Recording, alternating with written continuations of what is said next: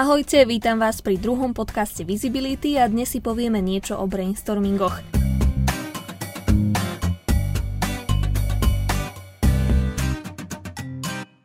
Firmy totiž často hľadajú riešenia na problémy, ktorým čelia.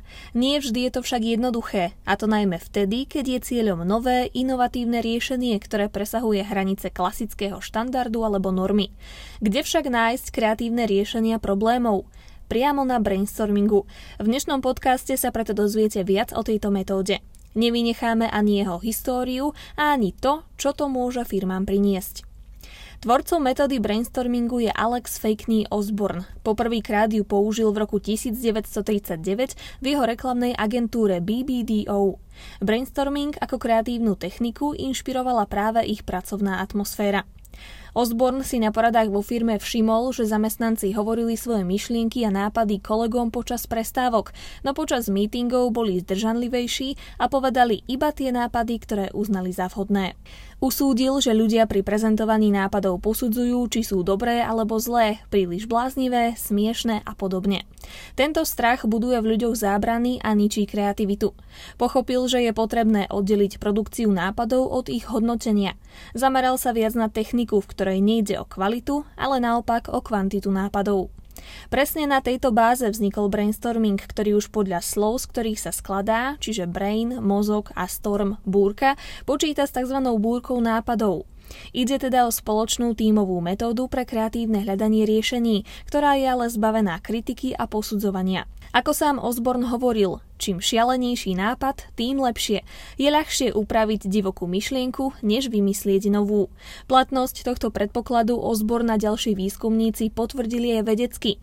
Zistili napríklad, že oddeleniu tvorby nápadov sa od ich produkcie podarilo vytvoriť až 90% originálnych nápadov viac ako pri tradičnom spôsobe. Sústredenie sa na kvantitu nápadov prinieslo o 78% viac originálnych nápadov. Synergický efekt, teda práca v skupine, zvýšila počet nápadov o 70% v porovnaní s individuálnou prácou členov v skupine. Väčšina z vás má zrejme vlastnú predstavu o tom, ako vyzerá brainstorming. Je však pravdepodobné, že tie, ktorých ste sa zúčastnili, boli nejakým spôsobom upravené a v skutočnosti nešlo o brainstorming. Ten má totiž svoje pravidlá, ktoré je potrebné dodržať. No a v následujúcich minútach si povieme presne, ktoré to sú.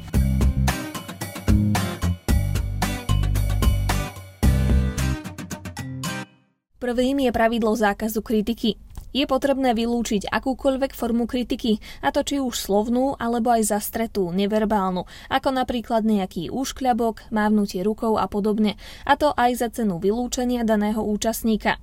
Nie je v zásade povolené žiadne hodnotenie. Neexistujú teda správne a nesprávne nápady. Sú to iba nápady.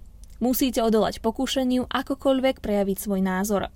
V momente, keď poviete, to nebude fungovať, to sme už skúšali, alebo to je príliš šialené, ste daný brainstorming zabili. Ešte horšie sú samozrejme komentáre smerom k autorovi nápadu, typu Ako môžeš byť tak hlúpy? Neverím, že si niečo také povedal. Alebo Nevieš, že to nebude fungovať? Dovolené sú len slova podpory a smiech, samozrejme v dobrom. Moderátor preto musí byť ostražitý a i hneď zaraziť všetky snahy o posudzovanie. Druhým pravidlom je uvoľnenie fantázie. V brainstormingu totiž neexistujú zlé alebo príliš šialené nápady. Akýkoľvek postreh je vítaný, hoci sa môže zdať hlúpy. Nápady sa len vytvárajú, neposudzujú sa. Aj zdanlivo šialený nápad môže priniesť výborné riešenie problému. Napríklad zastaviť vodu vodou, pri povodniach je možné vytvoriť hrádzu z vriec naplnených vodou. Tretie pravidlo hovorí o čom najväčšom počte nápadov. Ide predsa o tok myšlienok, vytváranie nápadov, ktoré môžu posunúť účastníkov k ďalším nápadom. Štvrtým pravidlom je pravidlo vzájomnej inšpirácie. Členovia skupiny sa majú navzájom podporovať a zlepšovať svoje nápady v tvorbe kreatívnych riešení. Piaté pravidlo hovorí o úplnej rovnosti účastníkov.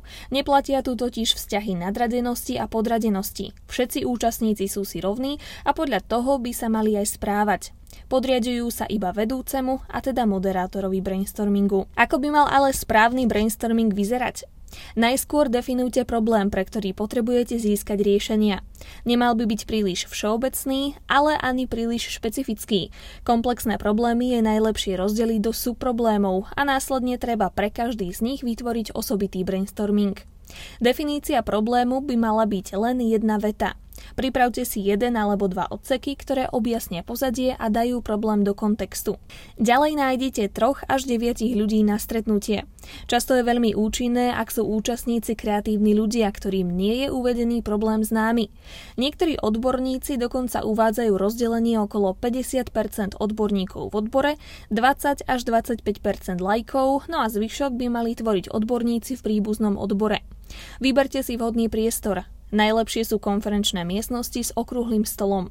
Klasická miestnosť podobná učebni v škole so samostatnými lavicami, ktoré smerujú k tabuli, nie je príliš vhodná. Vyhrate si na stretnutie približne hodinu. Vopred rozdajte účastníkom definíciu problému so stručným vysvetlením. Ak chcete ponúkať občerstvenie, nerobte to počas sedenia, ale až po ňom, prípadne počas prestávky alebo na jej konci. Pripravte si množstvo menších papierikov a zídu sa aj fixky alebo perá. Ak sú už teda účastníci oboznámení s cieľom stretnutia, problémom a pravidlami, tak sa môžete rozprávať s prítomnými, kým sa dostavia všetci na brainstorming. Potom predstavte problém a popíšte ho odpovedzte na prípadné otázky, vysvetlíte, ako bude sedenie prebiehať. Objasnite pravidlá brainstormingu, no a zdôraznite, že hodnotenie či posudzovanie je neprípustné a ako moderátor musíte byť nekompromisný. Na úvod napríklad skúste zahrievacie kolo. 5-minútová aktivita na zahriatie pomôže uvoľniť napätie v skupine a rozhýbe kreativitu. Čo sa týka samotnej tvorby návrhov a riešení, nápady sa zapisujú, aby ich vedeli všetci účastníci. Zamerajte sa na kvantitu. Čím viac nápadov, tým lepšie. Žiadne dlhé vysvetľovanie, len háčte nápady do placu. Triediť sa dajú aj neskôr. Nemusí ísť o úplne nové, originálne nápady. Pokojne si požičajte také, ktoré ste už niekde počuli a zdieľajte ich. Osvojte si koncept toho, že niekto iný zo skupiny môže váš nápad prevziať a upraviť ho, prípadne vylepšiť. S bláznivými nápadmi je totiž väčšia možnosť prísť s niečím naozaj inovatívnym. Všetko sa prehodnotí počas hodnotenia konceptov. Aj na prvý pohľad šialené nápady môžu viesť k ďalším nápadom. Väčšina ľudí v skupine sa bude cítiť nepríjemne pri zdieľaní týchto nápadov, a to najmä v prípade, ak skupinu tvoria napríklad inžinieri, ktorí sa roky učili byť realistickí a praktickí. Chce to jednoducho tréning a ochotu odložiť zábrany. Ale skúste to, je to naozaj zábava. Znovu si zopakujte definíciu problému a začnite brainstorming. Dajte si 20 až 30 minútový limit. Postupujte postupne v poradí okolo stola. Majte predmet, ktorý určí toho, kto je na rade. Napríklad kartičku, tenisovú loptičku alebo ponožku. Samozrejme čistú. Človek, ktorý má tento predmet, hovorí nápad. Ak ho v danom momente nemá, posunie predmet ďalšiemu. Nápady ale musia byť vyjadrené v niekoľkých slovách, 10 alebo menej. Sedenie musí veľmi rýchlo a dynamicky napredovať. Ak má niekto nápad, odrážajúci sa od práve spomenutého, prihlási sa a dostane prednosť. Všetky nápady sú zaznamenávané na papírovej kartičky. Zapisujú sa rýchlým skečom za 10 až 30 sekúnd alebo niekoľkými kľúčovými slovami, 1 až 5 slov. Pozor však, záznam musí byť rýchly, pretože sa nemôže čakať, kým sa nápad zapíše. Existujú tri spôsoby zaznamenávania nápadov. Po A. Mať extra človeka ako zapisovateľa, po B. Zapisuje moderátor, alebo po C. Každý účastník zapisuje svoje nápady. Vo všeobecnosti sa preferuje najmä posledná možnosť, pretože si každý účastník môže zapísať svoje nápady presne vtedy, keď sa objavia. Kartičky rozmiestňujte na stole priebežne. Pamätajte, že nesmiete posudzovať. Keď sa blížite ku koncu, dve minúty pred koncom účastníkov upozornite, čo často vedie k rýchlemu nárastu nápadov. Sedenie by malo mať časový limit, čo je lepšie ako skončiť, keď sa vyčerpajú nápady. Áno, je to náročné, ale treba sa toho držať. Prestávku si dávajte podľa charakteru riešeného problému. Môže trvať niekoľko minút, hodín, ale aj dní. Slúži na občerstvenie, odosobnenie sa a môže tiež nastať zmena v motivácii účastníkov.